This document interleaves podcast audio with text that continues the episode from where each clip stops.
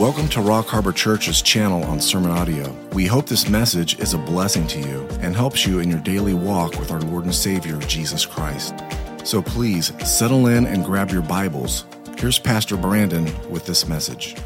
Let's get to our sermon today. And uh, we're in Genesis 25, and we're looking at a, a, a passage that's pretty well known to everybody.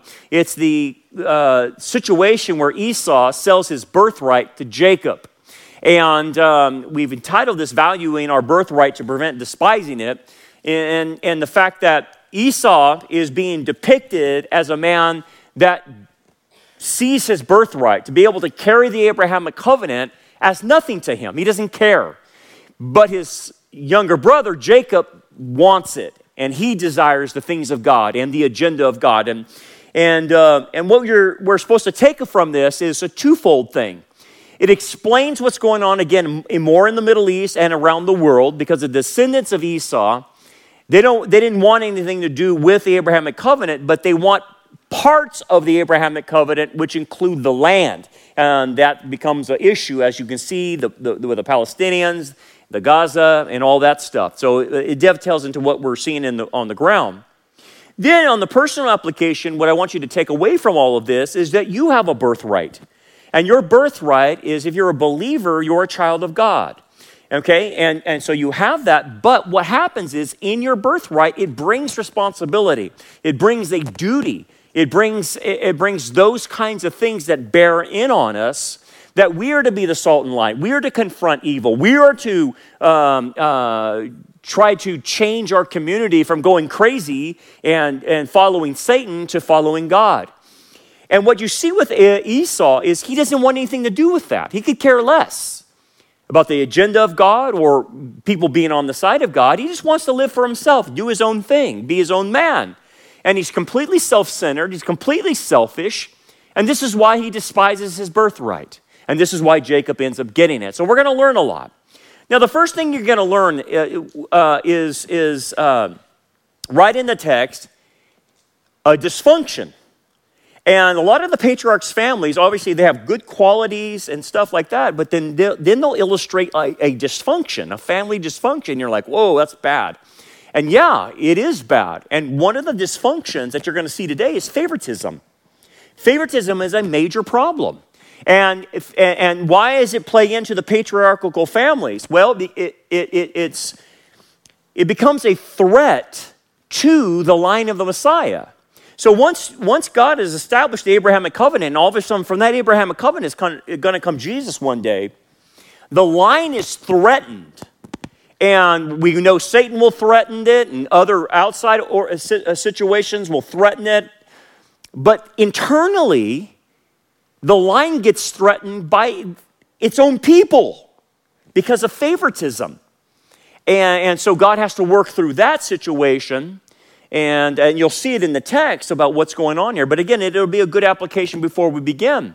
So here's the example of the favoritism. So the boys obviously are born to uh, Rebecca and Isaac. And the first thing out of the box is this. And Isaac loved Esau because he ate of his game, but Rebecca loved Jacob. So now we have a problem. Now, in the Hebrew, uh, the Hebrew idiom of love and hate, um, it's not the emotional love that we're talking about. It's, it's, um, it's a, a preference, it's a priority that one is selected over the other.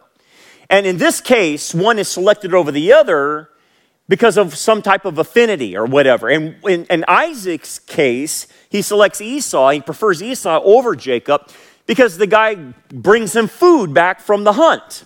And really, it says because he ate of his game, it says because the literally the food in, in Isaac's uh, mouth. So Isaac then starts favoring Esau, even though Esau is a brute of a man, he likes the food that Esau provides. So there's some favoritism going on. Then with Rebekah, she prefers Jacob and we're not given a reason why. We can assume maybe this goes back to the birth of the twins, and she's favoring him because God said the older shall serve the younger, and, and, and basically a prediction that the younger is basically going to be the one that carries the Abrahamic covenant. So maybe that's why she does it, but it doesn't say. We don't know. All we know is there's a problem here, and this problem gets really twisted quick because of the favoritism. And let's, let's talk about this because this is where I think, as families, as, as uh, people in, in employment, favoritism is a big problem. We call it nepotism, okay? And basically, it's the idea of giving preferential treatment to somebody because you get some type of worldly benefit from that. And it can come in a positive form and negative forms. And so what happens is you favor somebody and then you ignore the other ones. And a lot of times you're ignoring merit. Okay? So I'll give you an example. Uh, you know, like you see this in sports. When my, my, my, my, my boys were going through sports and they're playing basketball and baseball and football and all this stuff, all of a sudden you'd see this favoritism going on in the sports. And you would see some daddy coach start coaching a team because then they would make their son the quarterback just to let him play. You know what I mean? And you'd see, or, or he's a friend of the coach, and so he's going to play. And it's like, this dude's no good. Uh, but yet they would play him over the other kids that were better. So it wasn't based on merit, it was based on nepotism. And then if you go into the work world, you become an adult, dude, you'll see nepotism all over the place, man. Uh, the good old boy system, as they call it. You'll see the good old boy system like on city councils. You'll see the good old boy system on boards, school boards, and this is what we're kind of fighting at the school board system because there's this old good old boy and they're appointing their own guys and junk like that. And you're like, dude, that's total nepotism. This is not based on merit, this is based on who you know, uh, not what you know. And then, then you bring it down into families. And this is where it really starts hurting people. Uh, somebody in the family is getting preferential treatment and everyone else is being ignored. And, and it's funny, it, it, it, you know, the application is then, well, let's not allow Nepo babies. We call them Nepo babies, ne- nepotism.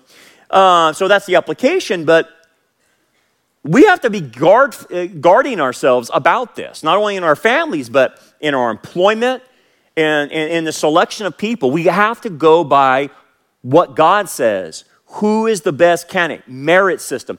This is what wokeism is about, right? The, diver- the diversity, equity, inclusion is not based on merit. It's based on skin color. It's based on victim groups and stuff like that. It's not based on merit. So we're going to have a major problem, especially like if you put it in a very uh, let's let's let's do nepotism in medicine. What, what, what kind of problems could we possibly have with nepotism in medicine? Oh, yeah, we don't have the most qualified. We just have some dude that got into med school that doesn't have the right grades, but because of their skin color, they're allowed in. Do I really want that doctor? Or how about a pilot? They have relaxed the, the qualifications for airline pilots based on skin color. That's crazy. Because if I relax the, the, the qualification, do I really want to get on that plane? you see the problem. Okay, so it's a big deal. It's a problem with wokeism and Marxism, obviously. But here's the thing about favoritism, and this picture kind of catches it all. Favoritism, the, the only one that says it doesn't exist in the family are the ones getting the favoritism, right? Everyone else knows where the favoritism is going, except the one that's being favored. Huh. And then you look in families, and these are family portraits, and you can obviously tell in family portraits who's the favorite. Somebody is not the favorite in this picture. How about this one? I can think I think I know which one is not the favorite. Or how about this one? I think the cats are really the favorite in this one. Really? Or how about this one? They all seem to be dressed the same, except one doesn't seem to be fitting in on the whole picture here. And then, so anyway, all joking aside, um, it's, it's prevalent. Favoritism sometimes is intentional or unintentional. The person doesn't even know they're doing it sometimes, they're just blinded by it. And so they give the preferential treatment at the neglect of the other one. And really, when you start digging down into it, it's an issue of bonding and detachment issues. Uh, let me explain. Here's what happens in parenting. So we'll, we'll, we'll, we'll get this from parenting because this is what's going on with uh, Re- Rebecca and Isaac. one parent is viewing the child, uh, one child better than the others. Whether that child's more attractive, looks the same as the parent, maybe has the same personality as the parent, uh, same type of kinship. They're involved in the same hobby or something like that. And so they develop this kinship. It could be like with a father that likes to go hunting and one son likes to go hunting, but the other son is more musically inclined or whatever. And so the father tends to drift towards the, the, the child that likes to hunt versus the child that likes to play music. And the favoritism starts happening just because of the affinity, right? You have to really guard against that. So it could be a positive reason. It also could be a negative reason as well. Um, parents sometimes parent out of remorse and guilt. And so they, they, they, they tend to favor one of the kids because they feel sorry for one of the kids. And that ends up causing favoritism and the ignoring of the other ones because they feel sorry for one, right? Uh, or then there's some other type of a, a negative emotion attached to the other kids that that, that disassociates the parent from the child. And so they become unfavored. And so what happens, what we see with parenting, is that they will bond to their favorite child and then attach emotionally, mentally, and physically from the unfavored child. They're there, but they're just detached from them. And so what happens then at the heart of favoritism is rejection. Okay? So when I counsel men, the number one thing that they have is rejection. And a lot of times they got it from their parents. Uh, from their dad or their mom, and they were rejected growing up because someone, you know, the parents had a favorite and they were the black sheep of the family, or, or they just were ignored, or whatever. You know, it could be just simple as being ignored. But, they, but parents do this, and this is what they found with parents. Okay? The parents generally want ease and comfortability when they're parenting children. Okay? So the parents naturally gravitate to the more compliant child as being their favorite. Not all the cases, but in general, okay? This is what they have found. So if you get a child that's strong willed, and both my boys were strong willed as, as, goat's breath, man, they were stronger than goat's breath raising them. And, uh, and what happens is, if the parent doesn't want to exercise the, the, uh, the amount of effort it takes to corral a strong willed child versus a compliant child, um, they will tend to push back against the strong willed child. But I'm going to tell you this don't ever do that to a strong willed child because you need to shape that strong will because that strong will will be, out, be able to be in the community fighting against the idiots out here. So you don't want to ever just douse that strong will. That strong will is meant to be a leader and to push against the thing. Make no mistake, it's typically your strong willed children that will make differences, not your compliant children, because typically compliant children are compliant with the culture. That's the problem. So don't, don't squash those strong will. They're harder to raise, no doubt about it. Very hard to raise. But man, you can trust them on their own when they're out there. Okay? So, what tends to happen, parents are lazy. And because they're lazy in their parenting, they typically gravitate to the more compliant child and pull away from the strong wills. And again, that's just a parenting tip, right? But this is what's going on in, in the patriarchs. And what's happening is it threatens the line of the Messiah because of this plain favorite stuff, okay? So it's a big deal. It has spiritual implications. What's the key before we move on?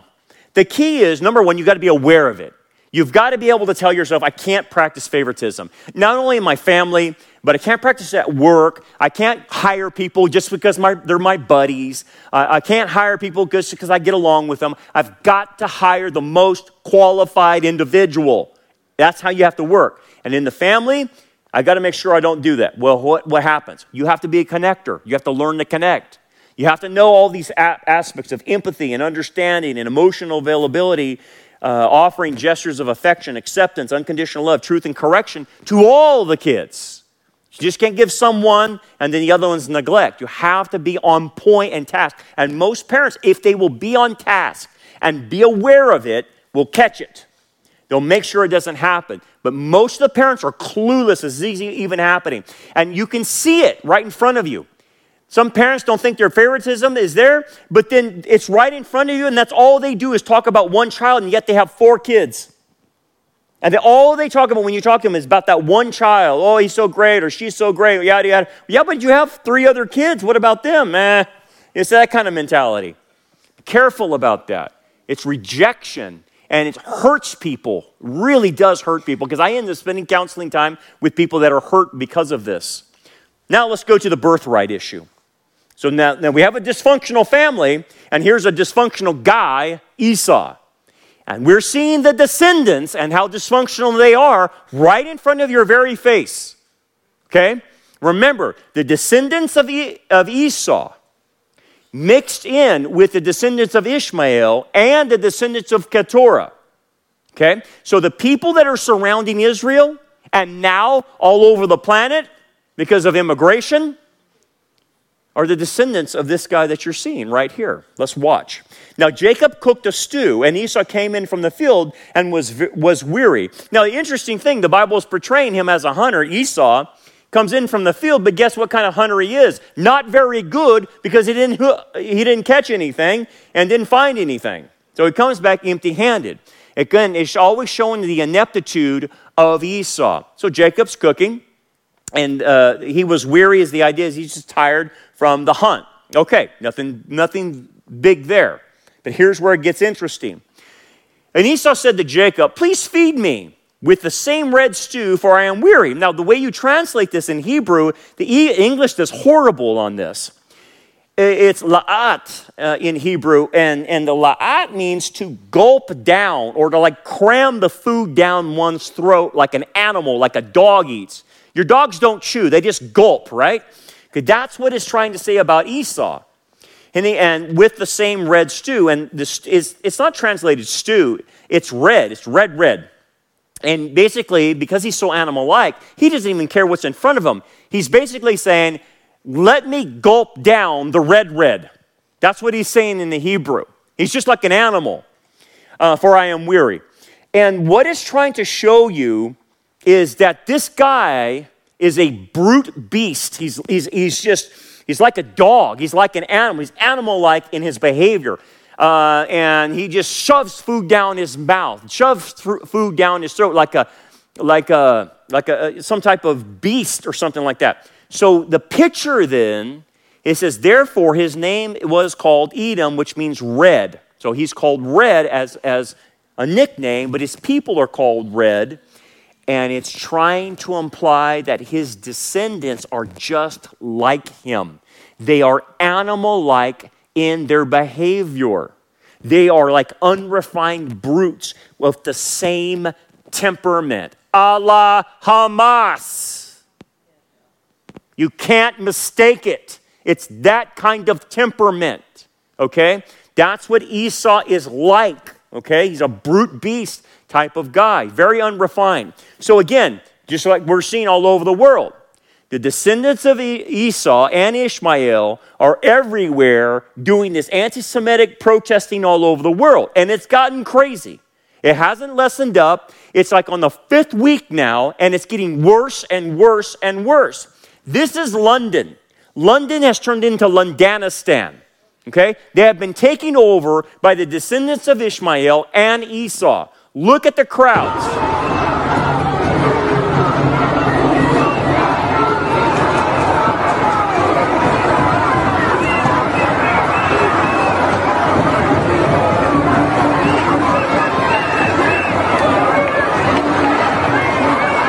all chanting to the river to the sea, right? And like the Breitbart points out, this is an existential cultural chasm. Yeah, that's right. This is a cultural chasm. We have people that are supporting terrorists. This is a problem. And then in these, these signs that they're making, look what they say. Either you're on the white or the right side of history. So white is considered Jewish, American, Britain, French versus Islamic countries. Okay? This is the mentality. This is Esau's mentality. The brute beast kill the Jews, hate Jacob, you know, that type of thing. Look what's happening in New York. Pro Palestinian demonstrators smashed Grand Central Station, vandalized New York Times. Oh, I thought these are just peaceful protests. No, they're on the level of Antifa, they're on the level of BLM. Okay? So if you send your kids to UCLA and you spend $40, $45,000 paying their tuition, this is the kind of things they're doing on the campus of UCLA. This is Benjamin Netanyahu as a pinata, and they're beating him.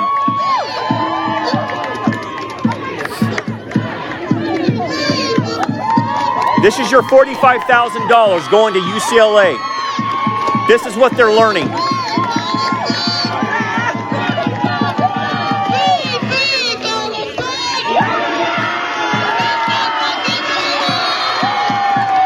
Do these idiot kids even know what they're doing? Do they know they're wearing a terrorist scarves on their head? That's sickening. They don't even know. Since October, anti Semitism and violence towards Jews has skyrocketed. Okay? I didn't put the stat in because I got it yesterday, so I wasn't able to put it on my slide. In October, in the United States, anti Semitism attacks went up 400%. Okay? 400% in the month of October and are continuing. London, Londonistan, 1350 increase of anti Semitic crimes. In New York alone, 240, 14% increase in New York. It is 1948 Kristallnacht. That's what it is. That's what's happening, okay? Because the descendants of Ishmael and Esau are on the war pay, uh, uh, the war path. Now, here's the thing. People say, well, Brandon, it's just peaceful protests, and they're not saying to the river, to the sea, they're in peaceful protests, and you're lumping them all together. Am I? Listen to this reporter putting Piers Morgan on, on his heels difference, isn't there? Well, there is, but I don't think that all of these protesters are right. pro-Hamas. And the difference, the difference yeah, is whether or not making, you have a large artillery behind. Yeah, but you. you wouldn't, uh, you don't honestly think they're all pro-Hamas. These people. Well, I, I, I, think that anyone who, for instance, chants things like "from the river to the sea" is is in fact yes, but they're not all doing that, or is criminally ignorant. Oh well, they are. I mean, there's masses of videos of them marching past Westminster Abbey last week, saying exactly that. Yeah, but they're not all uh, doing marching it. past the statue of Winston Churchill I, last I've week. I've watched the videos, exactly, and there are lots well, of people okay, well, here, chanting, well, and some who aren't. Okay, well, here's a challenge. Okay, well, here's a challenge, Piers. If you decided to go on some kind of march, mm. and in week one you discovered that you had the BNP along your side calling, for instance, for the murder of all black people, would you not wonder whether or not you should go on week two? And would you not drop out by about week three? I'd have thought so. I would. That's a good question. Uh, and yes, I would. Yeah, that is a good question.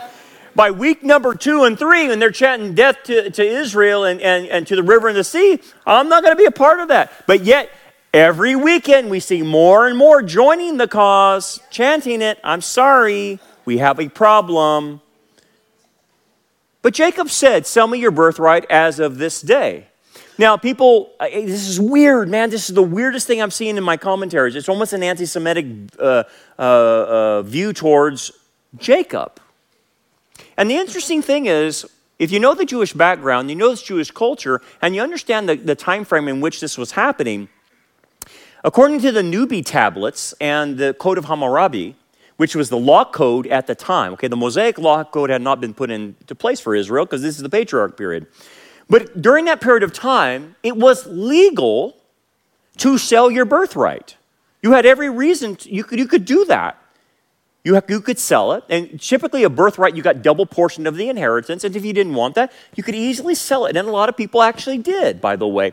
So what you're seeing here is this is an illegal transaction. There's nothing wrong with it. And unfortunately, the commentaries that, that I'm reading are anti Semitic because they're saying, well, Jacob is taking advantage of him. He's hungry. He's about to die. And this poor guy, Esau, he's going to die and faint if he doesn't get any food. And so he's, he's, he's uh, taking advantage of him. Typical, typical liar Jacob. Oh my goodness, that is so anti Semitic. That's not what the text is saying, and it's not what the background's saying. Here's what the background is saying this has been going on with the guys for a long time. And this guy, he's, he, Esau, he didn't care about it. And so Jacob knows that. And he says, Look, man, sell me your birthright. I'll buy it from you. You don't want to carry the, the, the, the, the Abrahamic covenant from our, our grandfather Abraham and, from, and to Isaac? I'll carry it. You don't want anything to do with it? I'm fine. Let's sell it to me then. It's, a, it, it's nothing wrong with this. Absolutely nothing wrong. Okay? So, since we're talking about birthright, now let's, let's put it in our, our, our, our, our lap. You're like, okay, I'm not in the Abrahamic covenant per se like they are, but you are in one sense. You are now in the Abrahamic covenant via the new covenant, and you now have a birthright in the new covenant. The birthright is right here in John 1:12. But as many as received him, believed in him, right? To them he gave them the right to become children of God, to those who believe in his name. So if you have come to faith in the Messiah, you have been given a birthright. You have actually been adopted into the family of God. Your adoption finally waits when you're glorified, but you're a child of God. Okay. What does that mean? Well, it's the same thing as it means for the birthright for Jacob and Esau.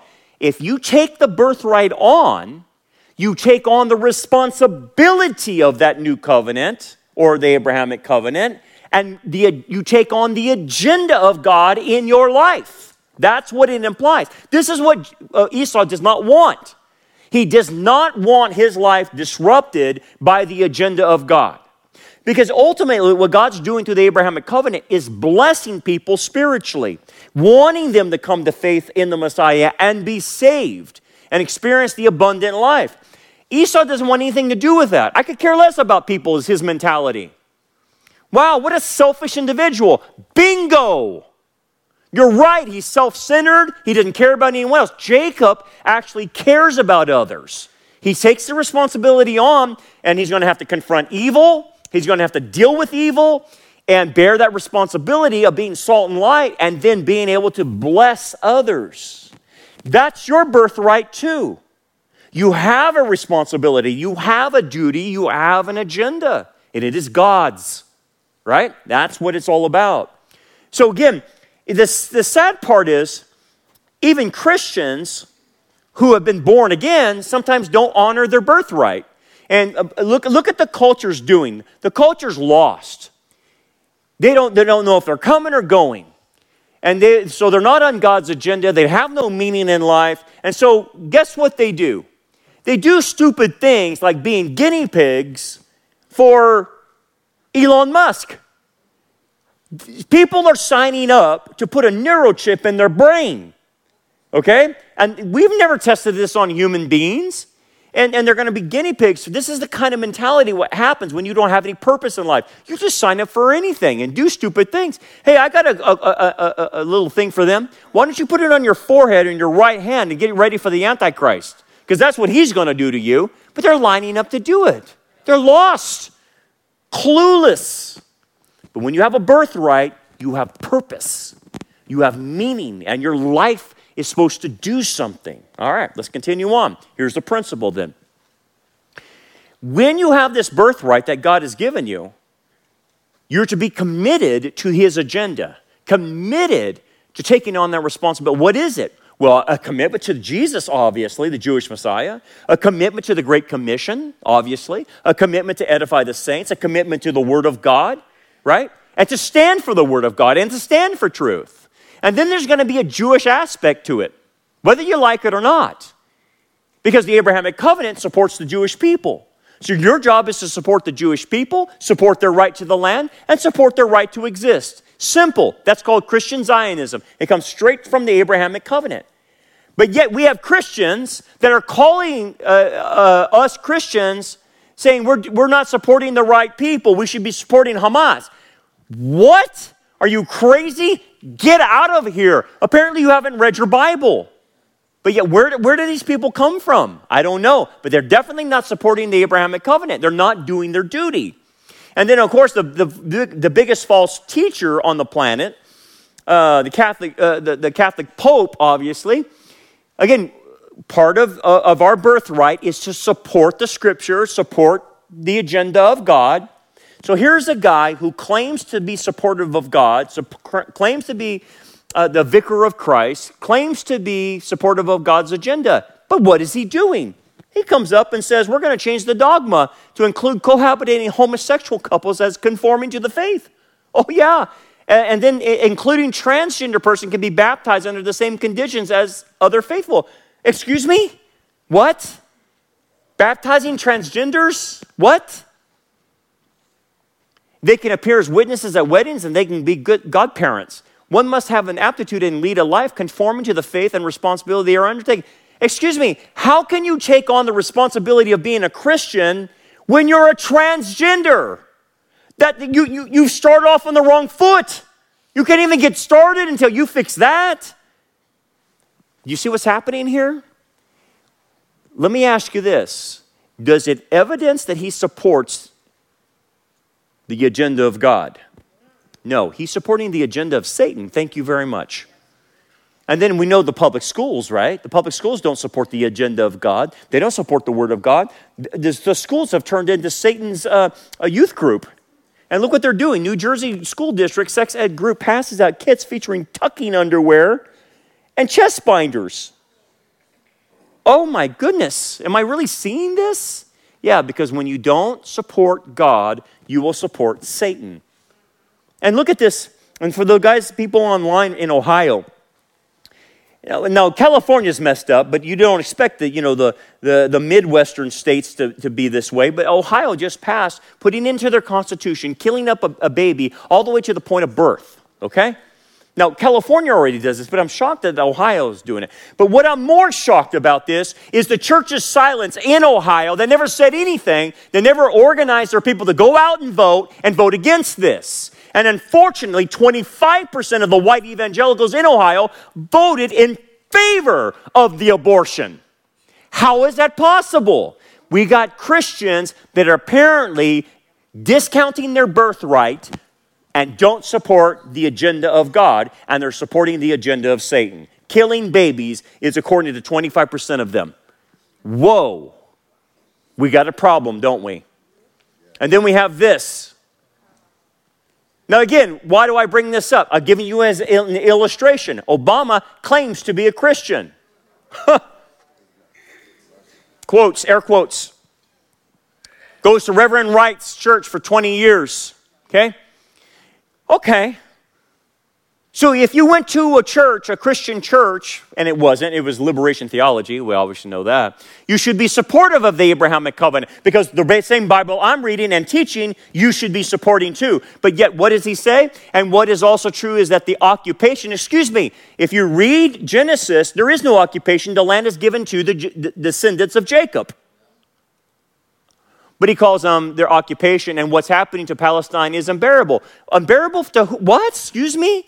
Israel's not making their life unbearable. Hamas and Fatah and Islamic Jihad is, and Iran is, not the Jews. So sorry. But when you're not on the side of God and you despise your birthright, this is the way you act. Maybe his Islamic background's kind of coming through on this one. Thank you very much. Hey. Is Biden caving into the left? Yes, he is. What's so funny? What's so funny? What's so funny? It's been 29 years since Forrest Gump. What, what Glenn Beck came out this week and he said, the real Forrest Gump is Joe Biden. I didn't say that, Glenn Beck did. Because he always puts himself in places he's never been. Uh, this guy lies as easy as it is to, for us to breathe. Anywho, I do digress. But what's happening? The pro Hamas left will not stop. And now his, his original stance on Israel now is caving in on the pro Hamas left. And these are the descendants of Esau in front of Joe Biden's house in Delaware. Help me! No justice? Help me! No justice? Help me! Cease fire now! Go! Cease fire now! Keep going! Cease fire now! Cease fire now! Cease fire now! Keep going! Cease fire now! Cease So, so the United States is putting on, on uh, uh, pressure on Israel to cease fire. You can't. Hamas is still active. There's 200 te- uh, hostages. Israel has to go in there and get them out. You can't just do a ceasefire. What are you, crazy? But see, the pro Hamas leftist and descendants of Ishmael and Esau are putting pressure on the U.S. government. You watch. We will, we will back down because that's what he's doing right now. And then, hey, look, man, as we're honoring our veterans today, but every veteran will tell you, we get these woke military leaders in there, like uh, Milley, and then this guy. This is uh, General Brown. He's totally woke out of his mind, claiming a prolonged war risks turning more of the Palestinian population to terrorists. I, I'm just, what? Do you understand the whole area is full of terror? What are you talking about? The, the, the, the, they support it. For goodness sakes, there's Palestinians here in Bakersfield that call themselves Christians that are to- totally in support of what, uh, what's going on in, in the Gaza. Totally in support. Does he not, do they not understand what's going on on the ground? They apparently not, because you're woke. And they don't. And exclusive, here's what's happening. The Hamas people are, are hiding among the Palestinians, and the Palestinians provide cover for them whether it's in a school or a hospital or in dense populations, and they provide cover for them. They know what's happening. And so, anyway, civilians to get killed, and then they blame Israel for it. Well, you're the one hiding among the civilians. Come out in the open. Let's fight one on one, buddy. They won't do that. They're hiding behind children and women. Uh, but yet, the, the, the people of Hamas support it. Now, or the Palestinians support it. Now, again, I like this journalist. I, have just found him this week, and he puts Piers Morgan back on his heels again because Piers Morgan is trying to make a differentiate between what's going on on the ground. Well, you know, the Gazans really don't support, uh, you know, Hamas's terrorist act uh, uh, uh, attempts on, on, on and killing of Jews. They really don't do that. You're fooling yourself. These are the descendants of Esau. They're brutish. They don't like Jacob. Watch what he says. What concerns me about what Israel is doing is not their efforts to get rid of Hamas, but the, because of the particular nature of Hamas embedding themselves among civilian populations with the massive amounts of civilian casualties that will inevitably come, and that figure will grow and grow and grow. Are we not, as Barack Obama warned, are we not creating here uh, just an, an opportunity for far greater radicalization of all those young Palestinians who watched their loved ones get killed? Why would we imagine hmm. that at the end of all this, they're going to want to do anything other than to become a new version of Hamas in wanting to exact revenge well, for what happened to their families? Well, two things. Uh, one is if you just follow the logic of what Barack Obama said, then you just shouldn't do anything. Uh, if you're Israel, you should be attacked and just sit back and say, "Great, we'll wait for the next one." Um, but the second and more important thing is your question supposes that there is a sort of peaceful Palestinian population in the Gaza who would love a two-state solution, and then a few bad apples in Hamas. I think that's not true. Why is it that when uh, one of the victims of the music festival, uh, a poor young German Jewish girl uh, who it seems was was raped and then uh, brutally uh, murdered and taken into the Gaza naked. Why was it that you can find, and anyone can find this online, uh, a crowd of ordinary Gazans? It wasn't uh, Hamas, it wasn't a Hamas rally. Ordinary Gazans spitting on her body, hitting her body, mutilating her body further as it went down the street. Does that strike you, Piers, as a placid population of peacenik types who are just desperately waiting for a two state solution to be put back on the table for the millionth time in the last 70 something years. It doesn't seem like that to me. And did you see anyone in it saying, hey guys, stop, we're not meant to mutilate the bodies of, uh, of girls or rape them in public? No, I didn't see that. Uh, first of all, um, uh, there, are, there is some responsibility for the peoples in the Gaza. Um, if you elect, elect Hamas and, uh, and they kill uh, Fatah and then they remain in power for all of the years afterwards, um, I'm afraid that there is some uh, responsibility of the people in that situation. You know, uh, when the Germans uh, um, had Adolf Hitler come to power and voted for him, uh, we in Britain took the view that the German people were responsible in some way. So I'm not for collective punishment per se, but nor am I for this idea that there is something unique going on in the Israeli Gaza context. But having watched the videos of the unedited footage, uh, which I was one of the journalists um, who was sadly allowed to see the other day, I can tell you one thing: the comparison between Hamas and the Nazis is insufficient. The the thing that struck, struck me, you know, Piers, about seeing the seventh of October footage was that. Um, even the Nazis were actually ashamed of what they did.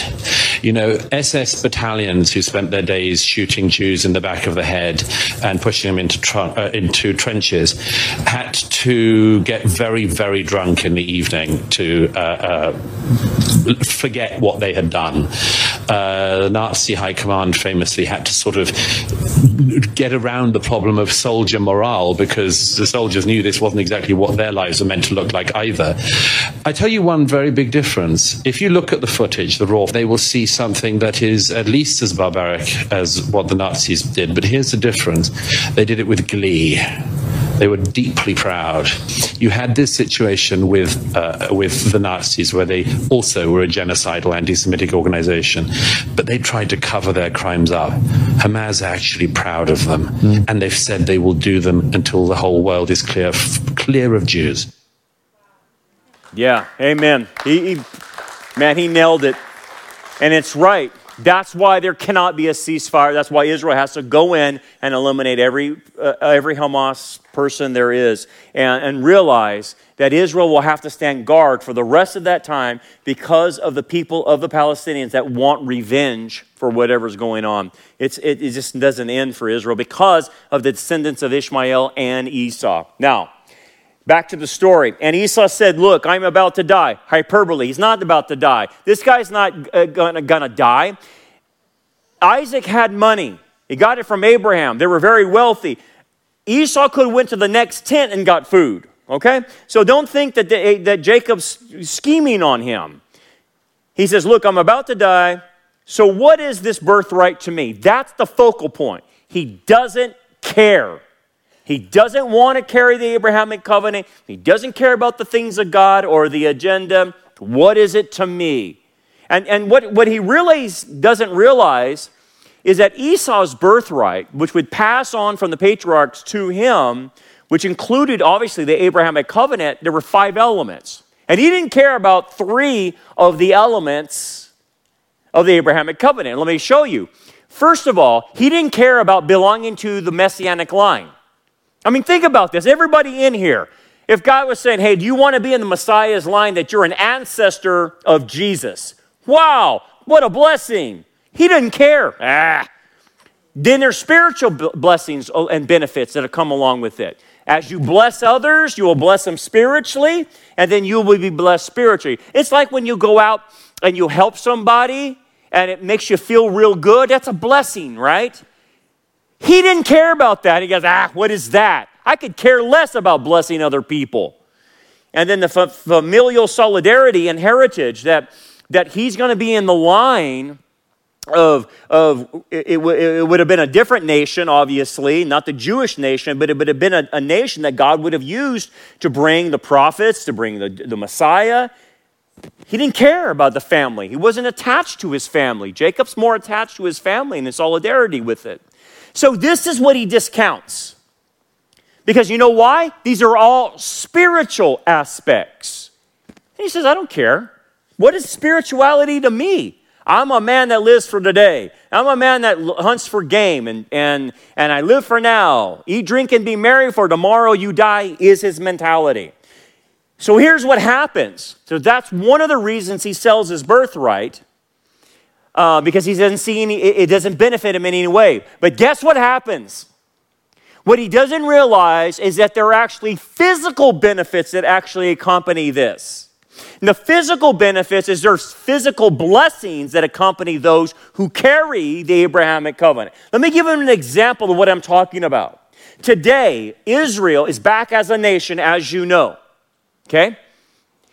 They're in unbelief, and yet they are blessing us even in unbelief. How so? Blessing us medical. Most of your medicine is being made. They're the new Silicon Valley with technology. They are in the forefront of most technology now. They have only been in existence now for a little over 75 years now, and most of your Nobel Prizes are coming out of Israel. You can thank the Jews for most of your modern conveniences. That's how they bless the world, even in unbelief. And this is why the Apostle Paul says, How much more will they bless us if they are in belief? Right? So, this is the, the, the, the physical blessings, okay? And because of that, he realizes this afterwards and he wants it back. And then he sees, oh, and then they get the land? Yeah, they get the land too, goofy. And he didn't miss it. And so then he realized, oh, wait, I want the physical blessings and I want the land back. And he wants it back. And he, the, the dad says, can't have it back. You sold it. It's over. You swore, you gave it up. And this created his animosity towards Jacob and the descendants of, of Jacob, which are the Jews, because he wants the physical blessings back and he wants the land back. Thank you very much. That's the problem you're having in the Middle East. The descendants of Esau want that land back, but they sold it. That's the problem. And so the principle then is this for us if we live to satisfy our physical desires, live for the temporary pleasures, you will sacrifice on the altar of that living for today your spiritual life. And unfortunately, that's what a lot of believers do. They sacrifice their spiritual life to live for today and to have the things of this world and be materialistically oriented. And they'll miss blessings in this life, spiritual blessings, and they're going to miss the eternal rewards out of that. But here's the thing what do you, how do you do? How do you get on God's agenda? It's about changing your value system. So you become a believer, and here's your birthright. And in the family, God says, These are the things that are important in my family.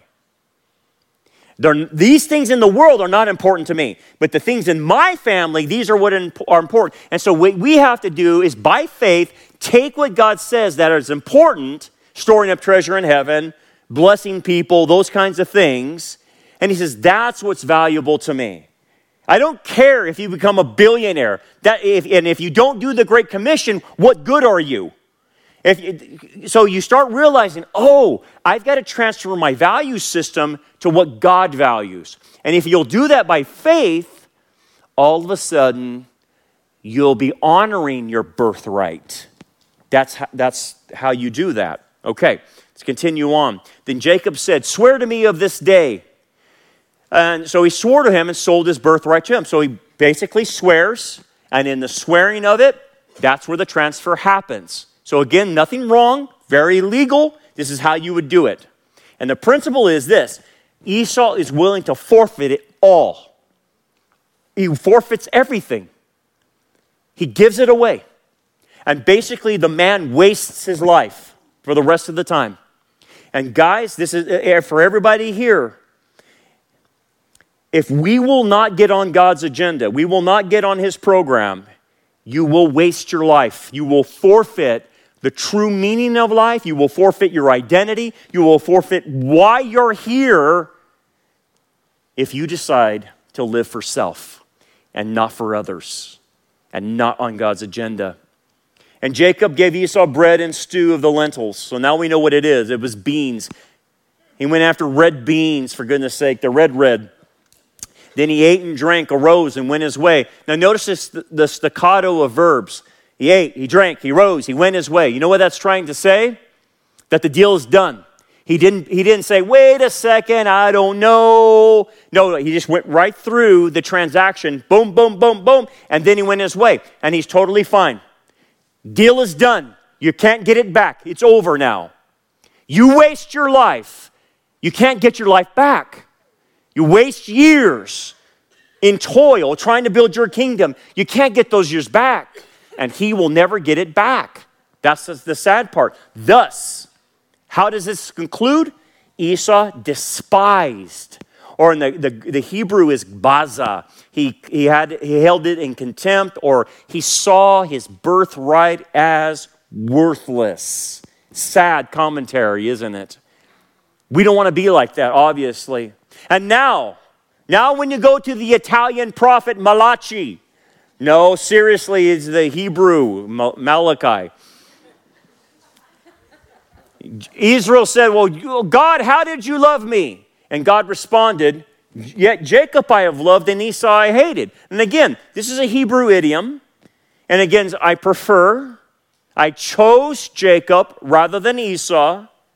And again, Romans 2:11 says there's no partiality with God. So this wasn't a favoritism issue, right? Like his parents, right?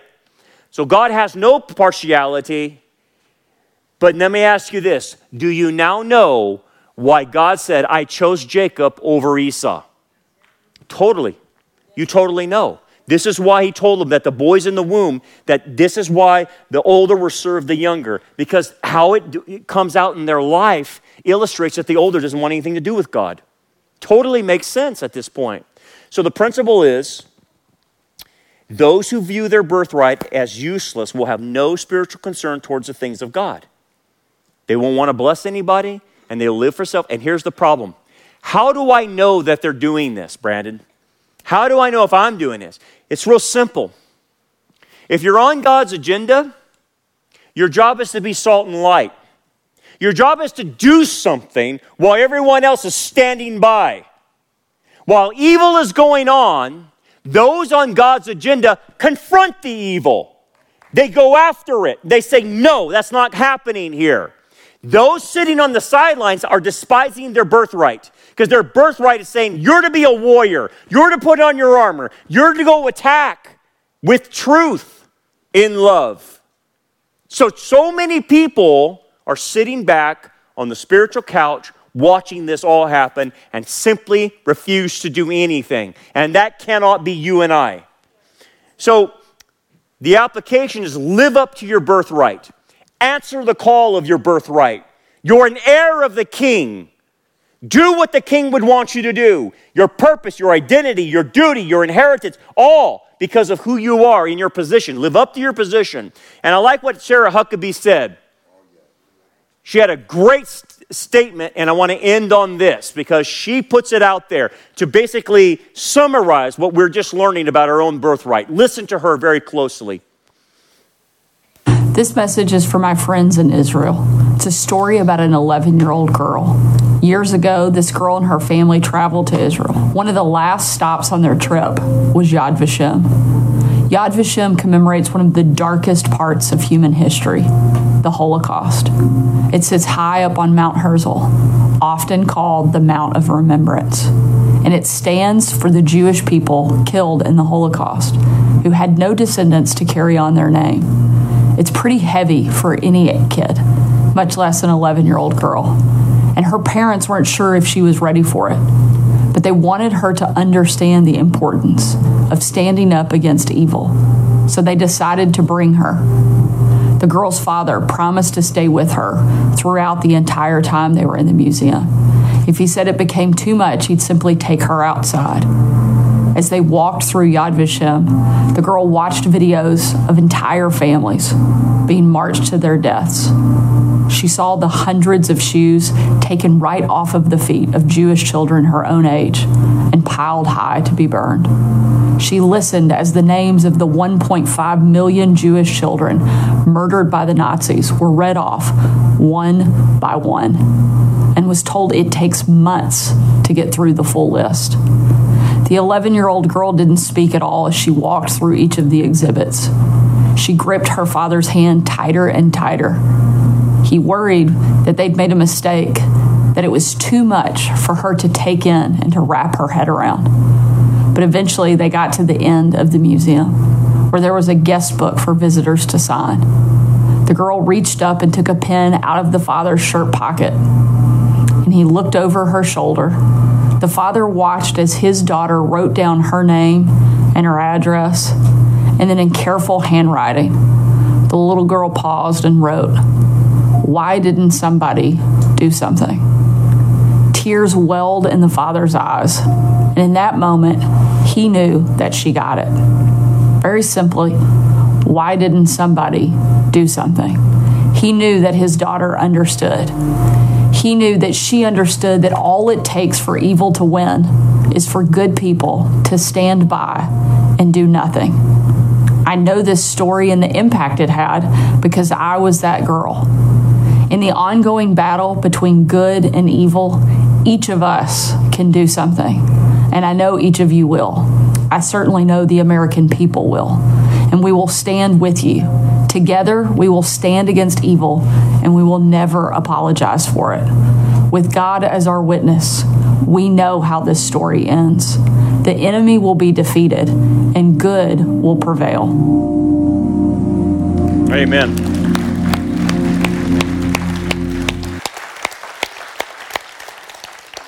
Why didn't anyone do something? That can't be you and I. That means we must do something and live up to our birthright. Amen? All right, let's pray. Father, thank you, Lord, for what we can learn from Jacob and Esau. We saw someone despise it. We see many people, many Christians even despising their birthright by just simply not doing anything. Father, help us to be people of action, to live up, to be a child of the King, to live to what you have called us to do, to live up to our inheritance, to be salt and light in this, this evil world, to stand in the gap when people won't, to be there to defend the truth, to defend Israel, to defend the church, to defend your word. Help us to do that and give us the strength to do that, Father.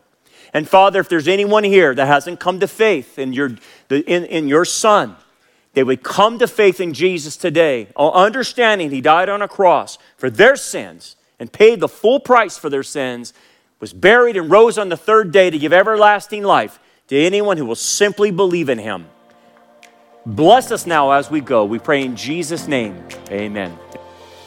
Thanks for joining us for another lesson. We hope that this message is a blessing for you and helps you grow towards a more mature understanding of God's Word. For more information about our ministry, we invite you to check out our website at rockharborchurch.net. Until next time, remember, keep looking up, for our redemption draws near.